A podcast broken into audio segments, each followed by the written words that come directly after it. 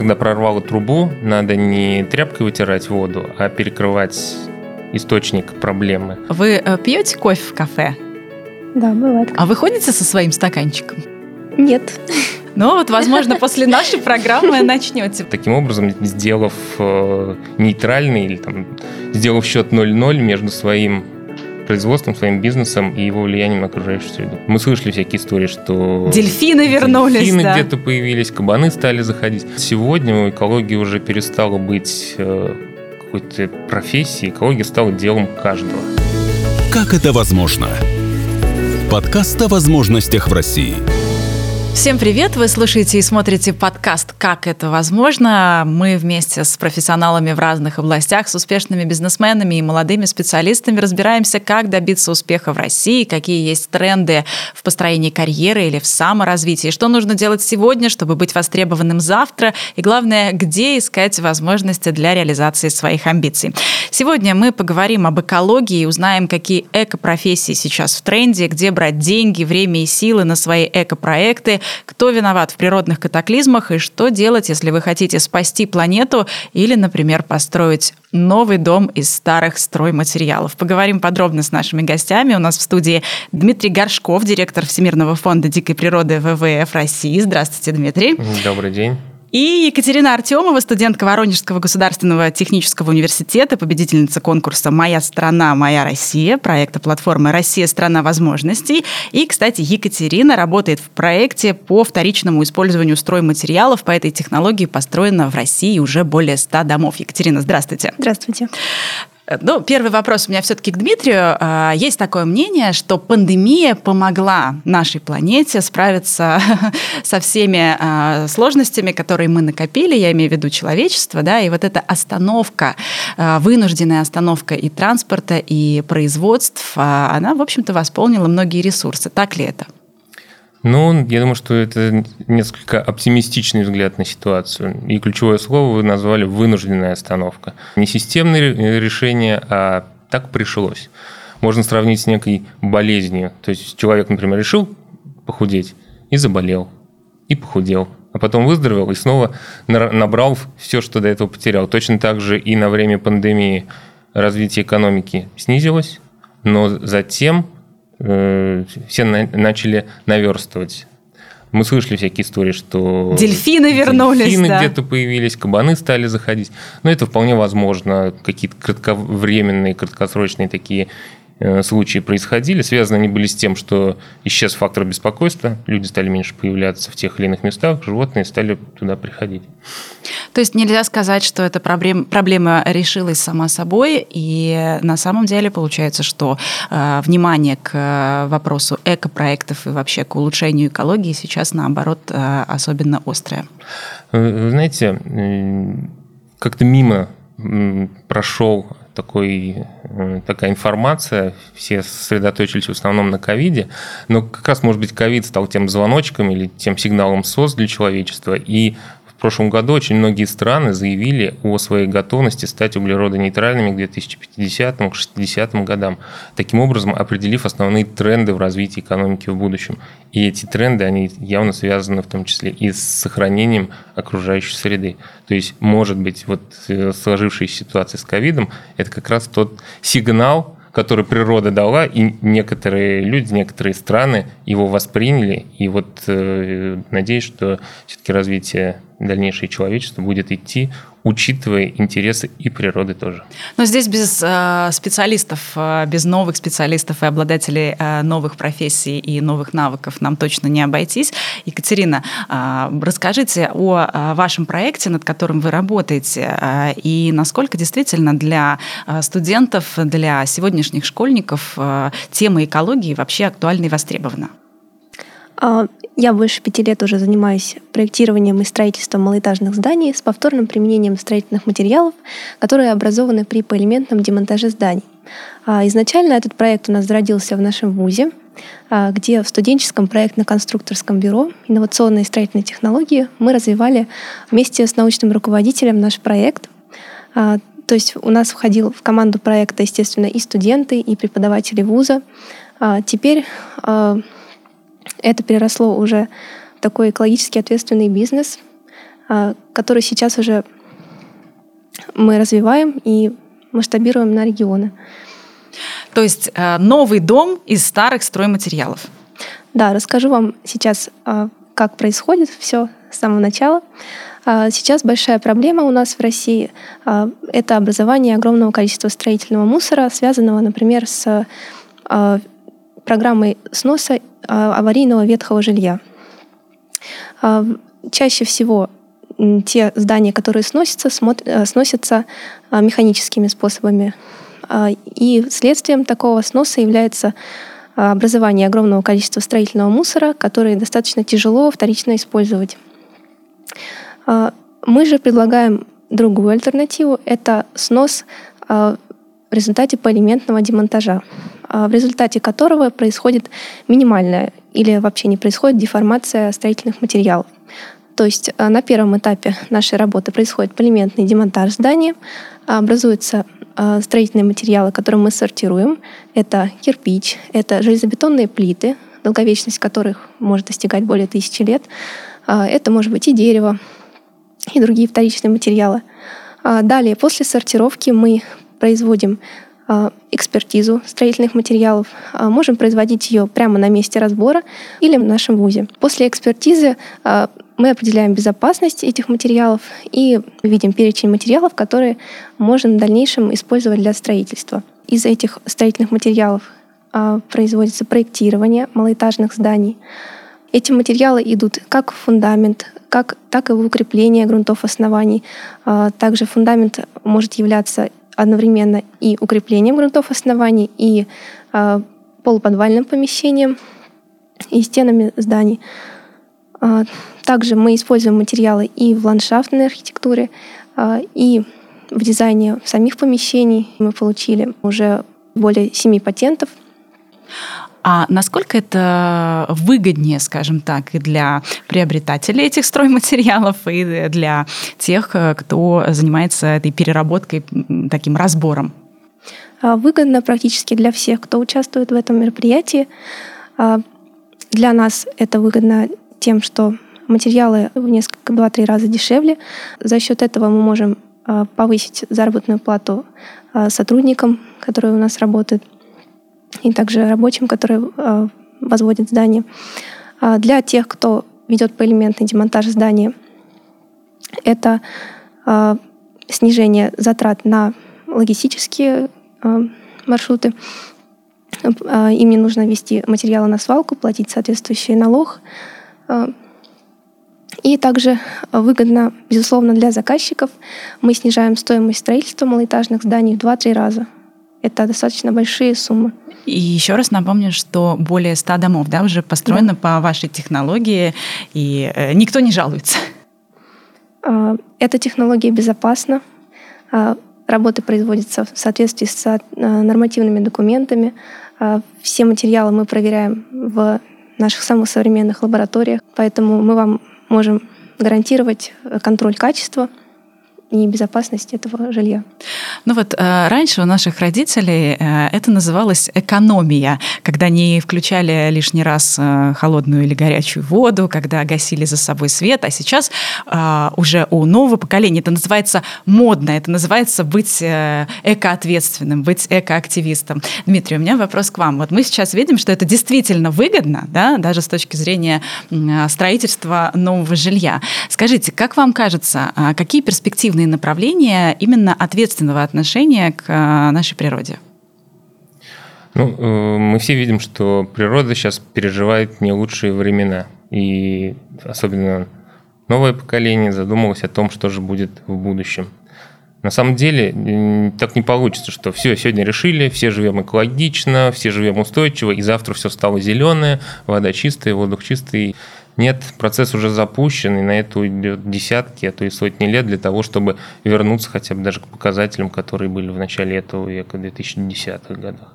Поэтому э, все должны прилагать усилия. Не только экологи, не только, как называют, зеленые, не только департаменты э, больших предприятий экологические. Это дело сейчас каждого. И для того, чтобы максимально эффективно работать в этом направлении, надо действовать по трем сценариям. Первое – это устойчивое производства. То есть компании должны выбирать наиболее энергосберегающий способ э, производства. Второй сценарий – это устойчивое потребление. Это дело каждого из нас – следить за своими экологическими привычками, делать правильный осознанный выбор того или иного товара и услуги. Ну и третий сценарий – это экологические мероприятия различные. Э, создание особо охраняемых природных территорий, охраны редких видов. И вот только когда все эти три сценария устойчивое производство, устойчивое потребление и экологические мероприятия все вместе вот они начнут действовать, вот это вот наиболее максимальный, наиболее эффективный э, способ дальнейшего сохранения нашей планеты. А на кого вы посоветовали бы пойти учиться? Какие профессии будут э, особенно востребованы? Экопрофессии?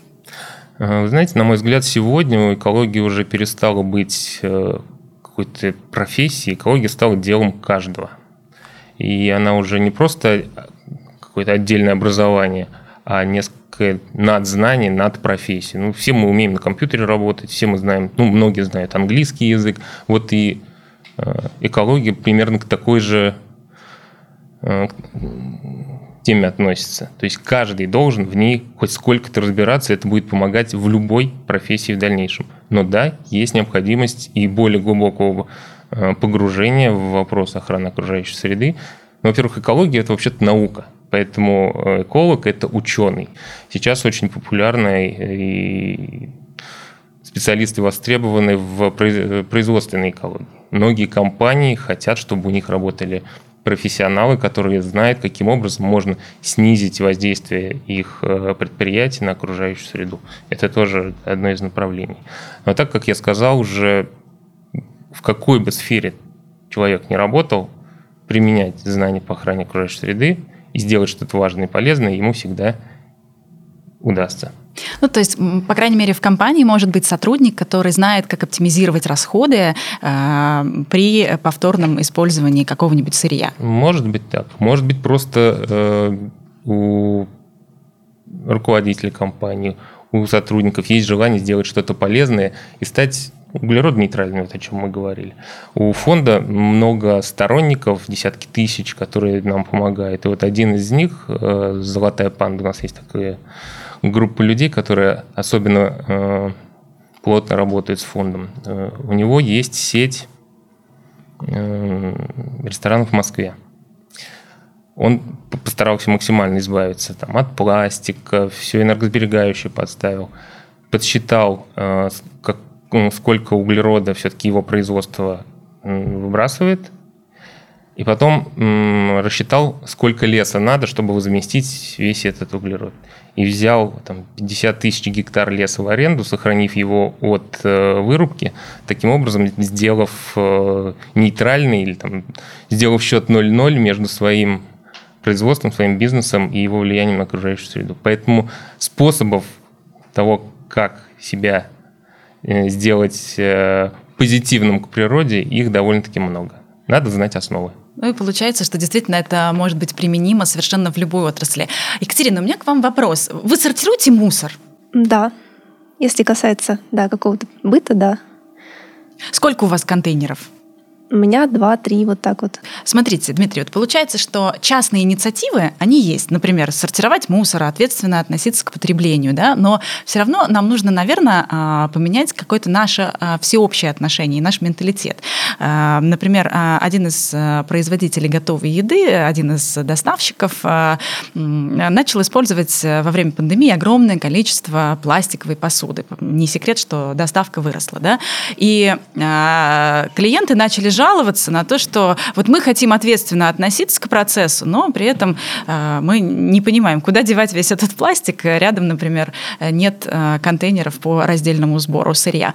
И тогда доставщик предложил, а точнее производитель э, предложил за 9 рублей отдавать эти контейнеры обратно курьеру. И, почему они закрыли эту инициативу? Во-первых, потому что началась пандемия, это не, не, не совсем правильно с точки зрения санитарных норм. А во-вторых, клиенты начали отдавать курьерам за 9 рублей весь свой мусор. Ну, не только эти контейнеры. Естественно, контейнеры эти никто не мыл и никто не относился к этому э, ответственно. Вот что нужно сделать, чтобы переломить этот стереотип? Нужно поставить около каждого подъезда контейнеры с раздельным сбором мусора?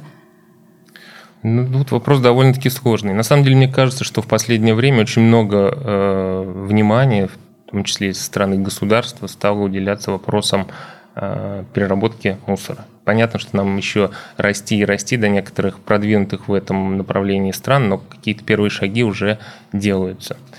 Э, что касается сознания, мне кажется, вот это, с одной стороны, гордость России, ее размеры, и имеющиеся ресурсы, с другой стороны, может быть, это ну, своего рода беда не беда, но многие из нас не ценят того, что мы имеем. Когда кажется, что у тебя такие просторы, столько леса, воды и ресурсов, ты их не ценишь, и поэтому особо не принимаешь каких-либо мер для того, чтобы снизить свое влияние. И на мой взгляд, сегодня именно жители больших городов в большей степени озабочены вопросами там, того же раздельного сбора мусора, вопросами охраны окружающей среды. Из-за чего? Из-за того, что у них нет доступа до дикой природы живой. Здесь вот есть два варианта. Либо показывать светлое, красивое будущее, к которому надо идти, либо наоборот показывать страшилки. Для кого, как э, на разных людей по-разному действует. То есть Сейчас очень много э, цифр, очень много исследований, которые показывают весь тот там, ужас, не ужас, но что человечество за последние 50 лет, например, сделало для дикой природы, как изменилось биоразнообразие. То есть вот вопросы, с одной стороны, именно цифр, знаний, науки, которые должны все это показывать, разъяснять, с другой стороны, наверное, какие-то эмоциональные примеры, чтобы повлиять на сознание человека? Ну, нам кажется, что для экоинициатив э, нужны огромные ресурсы, что нужны очень большие деньги, что нужны разные социальные институты, которые будут взаимодействовать друг с другом. Так ли это на самом деле? Что каждый из нас может уже сейчас начать делать? Или э, как мы можем в этом участвовать и где искать ресурсы, где искать поддержку? Если мы что-то масштабное, может быть, запланировали? Ну, если вы начали говорить не масштабное, а то, что каждый может сделать, то, на мой взгляд, сегодня важно включить критическое мышление. Когда ты что-то покупаешь в магазине, смотри внимательно, что ты покупаешь, откуда это приехало, как это производилось. Э, есть много подсказок, есть экологическая маркировка, то есть зная какие-то уже там знаки, уже можно Э, быстро выбрать тот или иной продукт. В других случаях, да, надо включать мозг, надо мыслить критически. Взяли вы, например, бутылочку с водой.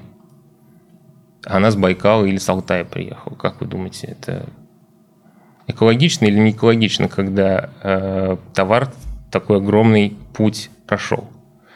Э, и таких примеров можно привести очень много. То есть вот именно включение критического мышления – это одно из важных, э, то, что каждый из нас может сделать. Если мы говорим про какие-то глобальные проекты, я думаю, что здесь все зависит от того, что вы хотите сделать. Есть некоторые примеры, которые вроде бы экологичные, но к каким-то серьезным затратам не, не приводят. Мне очень понравилось, э, точнее, такой пример лет 5-8 назад, не суть важно была жара э, в Японии, и премьер-министр разрешил всем чиновникам не носить галстуки, расстегнуть верхнюю пуговку, но при условии, что... Не использовать кондиционеры? Кондиционер на 2 градуса э, теплее для снижения потребления электроэнергии. То есть вроде бы не ведет ни к каким финансовым затратам, но экономит энергию. Вроде бы звучит очень красиво, да? Э, понятно, что некоторые мероприятия требуют серьезных финансовых вложений. Екатерина, вот вы когда а, пришли а, в эту область а, заниматься строительством, но с таким прицелом на осознанное потребление, на внимательное отношение к экологии, а, что у вас сработало? Вот вы молодая девушка, казалось бы, можно жить, развлекаться, не знаю, сейчас, мне кажется, очень у многих вот эта а, система такого потребления, гиперпотребления развита. А что именно вас привело я архитектор по образованию, градостроитель, урбанист, можно сказать. А, и вот когда я обучалась на втором курсе, я четко поняла, что мне не хватает знаний именно в инженерной сфере. Вот, и я начала искать наставника, искать кого-то, кто мне поможет вот восполнить эти знания. А, и так случилось, что я попала на практику, на геологическую, а, к профессионалу, к преподавателю, который занимается действительно а, практическими, практическим применением своих знаний. Но так случилось, что он занимался именно этой технологией уже в то время, вот, когда я была на втором курсе. И я увидела, что это большое преимущество мое, что я могу помимо Э, знаний строительных конструкций, получить еще и уникальные знания э, технологии ресурсосбережения. И с тех пор, уже пять лет, я этим занимаюсь, я понимаю четко, как это важно, потому что в мире у нас сейчас порядка 34 миллиардов тонн в год выбрасывается углекислого газа. Из них 40% выбрасывает строительная отрасль. Соответственно, наше, наше действие напрямую влияют на выбросы. И если я могу чем-то помочь, то, конечно, я буду очень рада, и я благодарна, что я могу этим заниматься. То есть, по большому счету, нужно просто больше информировать молодое поколение и вообще в целом наших сограждан о том, что происходит. Да. Екатерина, вы э, победительница крупнейшего всероссийского конкурса «Моя страна, моя Россия». Что вам дала эта победа и как вообще конкурс э, повлиял на развитие вашего интереса к экопроектам? Изначально, вот как я сказала, наш проект развивался в студенческом проектно-конструкторском бюро. А, и а, именно в ВУЗе я выиграла конкурс стартапов. А, и на выигранные э, средства я открыла свое предприятие совместно с ВУЗом и нашей большой командой уже на то время. За пять лет технология уже достаточно хорошо отработана, и в Воронежской области нам удалось создать вот такую цепочку, которая связывает несколько предприятий по демонтажу, по архитектурному проектированию и строительству таких зданий. И теперь наша цель — масштабировать наш опыт, нашу технологию на регионы страны. И, соответственно, с этой целью мы и участвовали в многих конкурсах, таких как «Моя страна, моя Россия».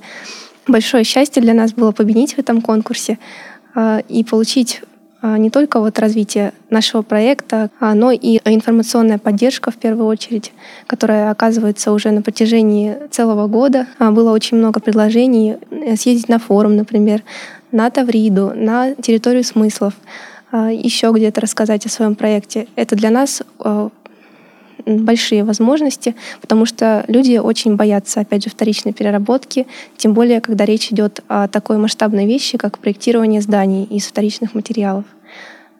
Поэтому информационная поддержка, оказывающая, оказывающаяся на таких конкурсах, помогает нам вот, э, сделать так, чтобы люди не боялись наших проектов нашей работы. А в каких регионах э, построено ваше здание? А, изначально, конечно, мы больше строили в Воронежской области, в ближайших регионах. А сейчас, благодаря в том числе конкурсу, а, мы развиваемся, проектируем уже и дистанционно, и выезжаем на другие места, в другие области. У нас есть проекты в Свердловской области, в Московской области, в Новгородской области, в Тюменской области – вот, так что наш проект активно развивается. Это действительно очень интересно, и это здорово, что это происходит э, в нашей стране. Будем надеяться, что количество регионов, которые используют вторичное сырье для построения нового дома, э, будет увеличиваться. Дмитрий, у меня вопрос к вам. А, существует огромное количество разных инициатив от разных компаний, от каких-то брендов э, по переработке, по сдаче вещей в повторное употребление. Но как понять, какие из этих инициатив действительно зеленые, а какие просто хотят ими казаться. Были скандалы, связанные с тем, что люди сдают, например, вещи в переработку, а их не перерабатывают, а повторно перепродают. С одной стороны, вроде бы да, это все равно вторичное использование, но с другой стороны, осадочек остается. Вот как определить, э, в чем ты участвуешь? Ну, сейчас для очень многих компаний э, слова экологичные, э, зеленые чрезвычайно важны. И все хотят участвовать в каких-то проектах и сами быть, а иногда, к сожалению, просто казаться экологичными и зелеными. И сейчас процветает так называемый greenwashing, когда компания пытается отмыться от своего черного прошлого и стать зеленой. К сожалению, это присутствует в разных сферах, и компания, например, поддерживает какой-то проект. На нем максимально пиарится, рассказывает, какая она замечательная, белая, пушистая зеленая. Но никаких системных решений в своих там, корпоративных программах по сохранению э, окружающей среды, по минимизации воздействия не делает. Вот когда э, ты выбираешь между компаниями или хочешь что-то узнать о проекте, смотри все-таки, приведет ли этот проект к каким-то долгосрочным и явным изменениям. Посадка леса, казалось бы, замечательное мероприятие. А вот если задать вопрос организаторам или компании, которые сажают, а что будет через три года с этим лесом? У вас есть финансы на то, чтобы ухаживать за ним? Кто будет защищать от пожаров? А насилие, э, засилие лосей или зайцев не будет? Они не съедят все эти саженцы? Потому что может получиться так, что э, лес посадили, а через год ничего не осталось. Вот надо смотреть на перспективу на 5, на 10 лет вперед, потому что проекты, связанные с охраной окружающей среды, особенно если это на Земле все делается, они э, чаще всего долгоиграющие. То есть это какие-то изменения ты увидишь не через две недели, а через несколько лет. Поэтому задайтесь вопросами и посмотрите, каким изменениям приведет то или иное мероприятие, тот или иной проект. Ну или, например, некоторые зарубежные корпорации кричат о том, что они против пластика, но при этом отказываться от него категорически не собираются, потому что переработка и э, продажа этого самого пластика, она для них выгоднее, чем, а, например, использование нефтепродуктов в качестве топлива, поскольку количество потребляемого топлива а, сокращается. И единственный способ нам бороться с этой историей это просто не покупать э, пластиковую тару или какие-то продукты в пластиковой таре. Ну, здесь, наверное, не просто пластик, а одноразовый пластик, потому что долгоиграющий пластик все-таки э, может многократно использоваться. Тогда, опять же, это выбор каждого из нас. То, что мы можем голосовать своим рублем, выбором той или иной продукции или услуги.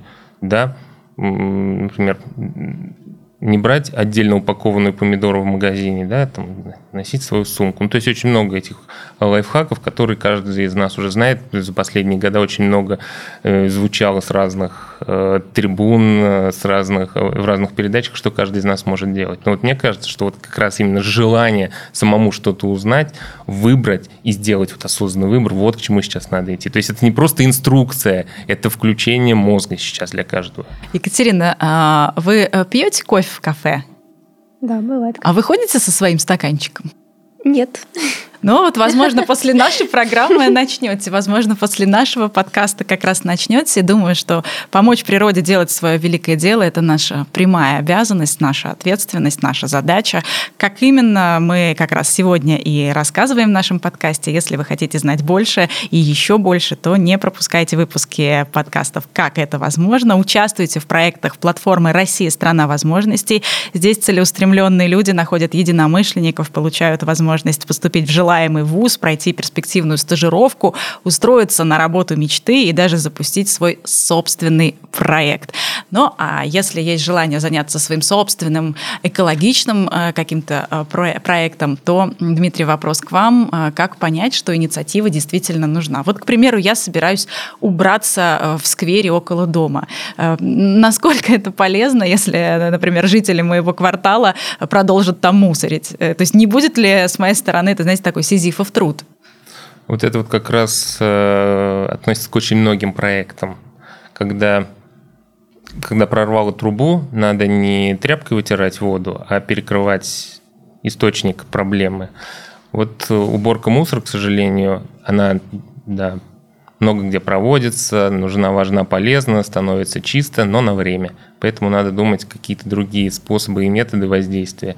Или, может быть, агитация, или ужесточение контроля, или, я не знаю, объявления какие-то. Ну, понятно, что это я говорю про ту работу, которую каждый э, гражданин может сделать. А так, конечно, это должно все решаться более серьезно на уровне регулирования э, законодательства, на уровне контроля. Что касается проектов, мне кажется, что, опять же, надо ставить перед собой цели не сиюминутные, а смотреть, как этот проект, что он даст через 5, 5-10 лет и чего реально можно будет в ходе него достигнуть. А вот расскажите об инициативах вашего фонда и о ваших приоритетах. Фонд, э, Всемирный фонд дикой природы в России работает уже больше 27 лет. И одно из ключевых слов уже в названии – дикой, дикой природы. Очень много проектов мы осуществляем именно на Земле, которые связаны с редкими видами, с сохранениями редких видов поддержка заповедников, национальных парков, других особо охраняемых природных территорий. Это были одни из э, первых основных важных проектов. Сейчас они больше половины э, наших проектов э, занимают. Но фонд развивается, и у нас сейчас есть такие направления работы, как зеленая экономика, климат и энергетика, природоохранное регулирование, устойчивое лесопользование и так далее. Очень много внимания мы сейчас уделяем открытости информации. Э, я думаю, что все из вас знают такую акцию, как «Час Земли», которая проходит в последнюю субботу марта. Все ее, наверное, знают как отключение света, но на самом деле это возможность не просто выключить свет, а узнать что-то новое, подумать о чем-то. И вот в этом году как раз акция «Час Земли» была посвящена открытости информации. Э, и это сейчас чрезвычайно важно, чтобы компании, государства какие-то свои решения, планы, отчеты не прятали, а чтобы это было достоянием, чтобы каждый мог посмотреть и ознакомиться. Житель какого-нибудь города мог узнать, а кто основной загрязнитель воздуха у них. Знал, куда обращаться в случае возникновения той или иной аварийной ситуации. Ведь именно не контролирующие органы, а просто жители, просто граждане чаще всего становятся первыми свидетелями того или иного экологического происшествия. От того, как быстро произойдет э, реагирование, как быстро он об этом заявит, э, будет э, зависеть масштаб ущерба. Поэтому вот, опять же, развитие, знание, включение мозга, желание докопаться до истины, вот сейчас с чем надо работать, в каком направлении двигаться. У вашей природоохранной организации более 5 миллионов сторонников по всему миру. Как стать, может быть, волонтером? Как прийти вам помочь, если собственные инициативы ну, не рождаются или, например, ты не знаешь, с чего начать? Можно ведь начать вместе с вами. Да, у нас э, в России несколько десятков э, тысяч наших сторонников, людей, которые нас поддерживают, которым интересны проекты фонда, которые в курсе всего происходящего, которые с нами, которые помогают нам на каких-то мероприятиях, голосуют за наши инициативы, помогают продвигать те или иные идеи. Так у нас очень большой э, спектр партнеров, с кем мы работаем. Это и научные институты, и особо охраняемые природные территории. И вот нашим партнерам такие э, волонтеры бывают часто нужны. Вот как раз с ними можно э, людям неравнодушным и желающим проявить себя в охране природы как раз сотрудничать.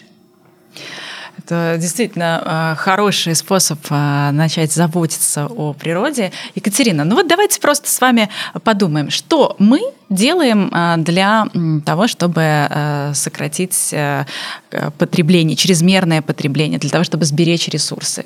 К примеру, вы ходите с эко-сумкой? Бывает, хожу, да. Отлично. Сортирую, хожу, выбрасываю. Но я прежде всего эко-архитектор, поэтому мой вклад э, понятен, да, я о нем рассказываю. И хочу, чтобы нас таких стало больше, э, вот, чтобы мы строили экологичные здания, влияли на снижение выбросов углекислого газа и минимизацию строительного мусора на свалках ТБО. Да, действительно, ваш э, вклад нельзя переоценить, э, вы очень много делаете. Ну, а каждый из нас, например, может э, брать в магазине не связку новых бананов, а посмотреть, например, какой бананчик вот-вот закончится и э, положить его в свою эко-сумку. Также мы можем покупать вещи э, не новые, а уже бывшие в употреблении. Это тоже отличный способ э, сберечь ресурсы, которые были затрачены на производство. Как это возможно? Подкаст о возможностях в России. Ну а прямо сейчас у нас будет наша постоянная уже рубрика ТОП-5. Это ТОП-5 сфер, где э, сегодня публикуются вакансии эколога. Итак, сфера номер один – это Катерина, конечно, здесь должна аплодировать. Строительство, недвижимость, эксплуатация и проектирование. Сегодня мы много об этом говорили, пожалуй, уже комментировать не стоит. А вот вторая сфера – это как раз услуги для бизнеса. Третья сфера – добывающая и нефтегазовая отрасль. Четвертая сфера – продукты питания и розничная торговля. Ну и, наконец, пятая сфера – металлургия и энергетика. Я бы хотел еще тоже добавить один из фактов, который, наверное, показывает, что профессия эколога, она в будущем будет востребована. Все, наверное, слышали про Давосский экономический форум, крупнейший экономический форум. Вот в прошлом году все основные угрозы дальнейшему экономическому развитию человечества, которые на этом форуме были э, озвучены, все они были связаны с природой. Это изменение климата, сокращение биоразнообразия, катастрофические явления в виде там, наводнений, пожаров и так далее. Ко всему к этому человечеству придется приспосабливаться, вопросы эти решать, адаптироваться. И кто, как не экологи, этим должны будут заниматься. То есть это все, с чем нам надо будет жить в будущем, и все эти вопросы должны будут решать специалисты. Так что профессия эколога однозначно в следующие десятилетия будет востребовано. Здорово. И хочется отметить, что при э, растущей востребованности данных специалистов э, количество резюме соискателей экологов на протяжении трех лет остается почти неизменным. Вот, Дмитрий, как вы думаете, почему так? То есть запрос увеличивается, а предложение не растет? Ну, наверное, еще не раскусили, что запрос увеличивается. Но я могу сказать с уверенностью, что в ближайшее время количество вакансий, наверное, будет еще расти. Э, может быть, некоторые из наших слушателей слышали или знают про э, оценки так называемые ESG, Environmental, Social и Governance. То есть каждая компания должна оценить свою работу с точки зрения окружающей среды, с точки зрения э, социальной сферы и управления. И сейчас очень многие инвестиционные агентства предоставляют те же кредиты, э, ориентируются не только на финансовые риски, но и на риски, связанные, опять же, с э, какими-то экологическими происшествиями, катастрофами. И если компания показывает, что таких рисков не будет или они будут минимальны, то это шанс получить то или иное финансирование э, или с более приемлемыми э, процентами по кредитам. И каждая компания сейчас будет заинтересована в получении специалистов, которые помогли бы ей, э, помогут ей разработать вот все вот эти критерии стандарты, в том числе и по охране окружающей среды. А насколько справедлива а, вот эта мысль о том, что большинство экологических проблем действительно происходит из-за вмешательства человека? Ну, смотря что мы называем экологическими проблемами, так, ну, конечно же, сейчас антропогенное влияние – это основной вид влияния, который у нас на планете есть. Мы видим снижение биоразнообразия. Да, за последние 50 лет около 70% всего живого человечества уничтожило. Сейчас уже нет ни у кого никаких сомнений – что э, изменение климата вызвано антропогенными, антропогенным влиянием. То есть влияние человека, человечества, безусловно, велико, и, к сожалению, все возрастает и возрастает. Значит, не остается никаких других решений, кроме как э, использовать фразу «начни с себя, начни потреблять меньше, начни потреблять ответственнее». Да? И вообще, наверное, слово «потреблять» э, не совсем уместно. Природа и наша планета — это не то, что мы получили в подарок от наших предков, а это то, что мы взяли в аренду у наших детей и у последующих поколений. Екатерина, как вам такая мысль? Да, действительно так и есть. Мы должны делать все, чтобы улучшить нашу экологию прямо сейчас, иначе это может э, привести к плачевным последствиям. Можно еще дополнить? К вопросу о том, что взяли в долг у будущих поколений, вот буквально пару дней назад, 29 июля, был э, день экодолга. Это день, когда человечество исчерпало все ресурсы, которые на год отвела ему природы. Ну, то есть за год э, планета производит определенный объем ресурсов. И в 1970-х годах, в начале, человечество их э, использовало именно столько ресурсов, сколько природа давала. Сейчас, каждый год эта дата двигается ближе к началу года, и вот уже мы, я имею в виду человечество, используем ресурсов на 1,7 планеты. То есть мы уже берем в долг. То есть мы уже перерасходовали то, что нам дано, и наращиваем эти объемы. Ну что ж, будем надеяться, что мы сегодня совместно с э, вами эту проблему как-то э, решили, по крайней мере, э, будем надеяться, что те, кто нас слушают, решили менять свое отношение. У нас рубрика «Блиц». Отвечаем быстро, но креативно. Планета в опасности? Безусловно. Да. Екатерина, но вы делаете все, чтобы э, это было не так. Планета в опасности. Планета это переживет, человечество не переживет. То есть мы должны смотреть на охрану окружающей среды, на охрану природы не как на какое-то моральное обязательство, что нам надо сохранить природу. Мы для себя ее должны сохранить, иначе человечество не выживет. Если хочешь быть более экологичным, с чего начать? Начать с своего быта.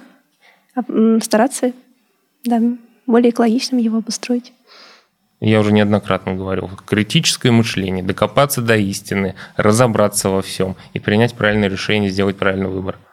Будущее планеты за рынком вторсырья? Определенно, да. Будущее планеты за устойчивым развитием, включая использование вторсырья. Какая эко-возможность есть у каждого человека? Быть более устойчивым, продуманным, э, принимать правильные решения в этой сфере. Екатерина? Наверное, да, думать, когда ты что-то предпринимаешь, думать о последствиях этого. И если это приведет к чему-то плачевному, наверное, задуматься.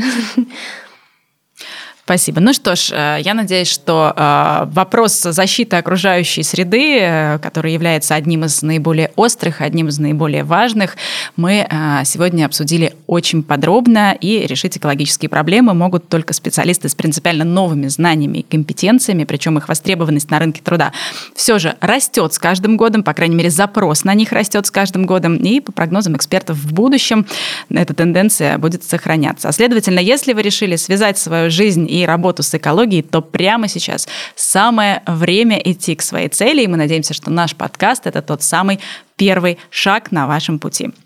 Подкаст «Как это возможно» подготовлен платформой «Россия – страна возможностей», которая создает конкурсы, олимпиады, хакатоны и проекты для школьников и студентов, а также молодых специалистов. Участвуйте в проектах, друзья, открывайте новые возможности, и пусть все ваши мечты будут реализованы. Слушайте наш подкаст на платформах Apple подкасты, Яндекс Музыка, Google подкасты, ВКонтакте и Castbox, а также смотрите видеоверсию на YouTube. Мы сегодня подробно обсудили э, все наши э, экологические инициативы и все наши эко-возможности вместе с э, нашими гостями. Дмитрий Горшков, директор Всемирного фонда дикой природы ВВФ России. Спасибо, Дмитрий. И э, Екатерина Артемова, студентка Воронежского государственного технического университета, победительница конкурса «Моя страна, моя Россия» проекта платформы «Россия. Страна возможностей». Екатерина, спасибо вам огромное. И спасибо всем, кто смотрел и слушал наш подкаст. Как это возможно? Думаешь, с чего начать или как развивать бизнес? Как построить успешную карьеру? Где получить новые знания? Найти наставника и профессиональные знакомства? Ответим на эти вопросы и расскажем о других возможностях, которые есть в России для тебя.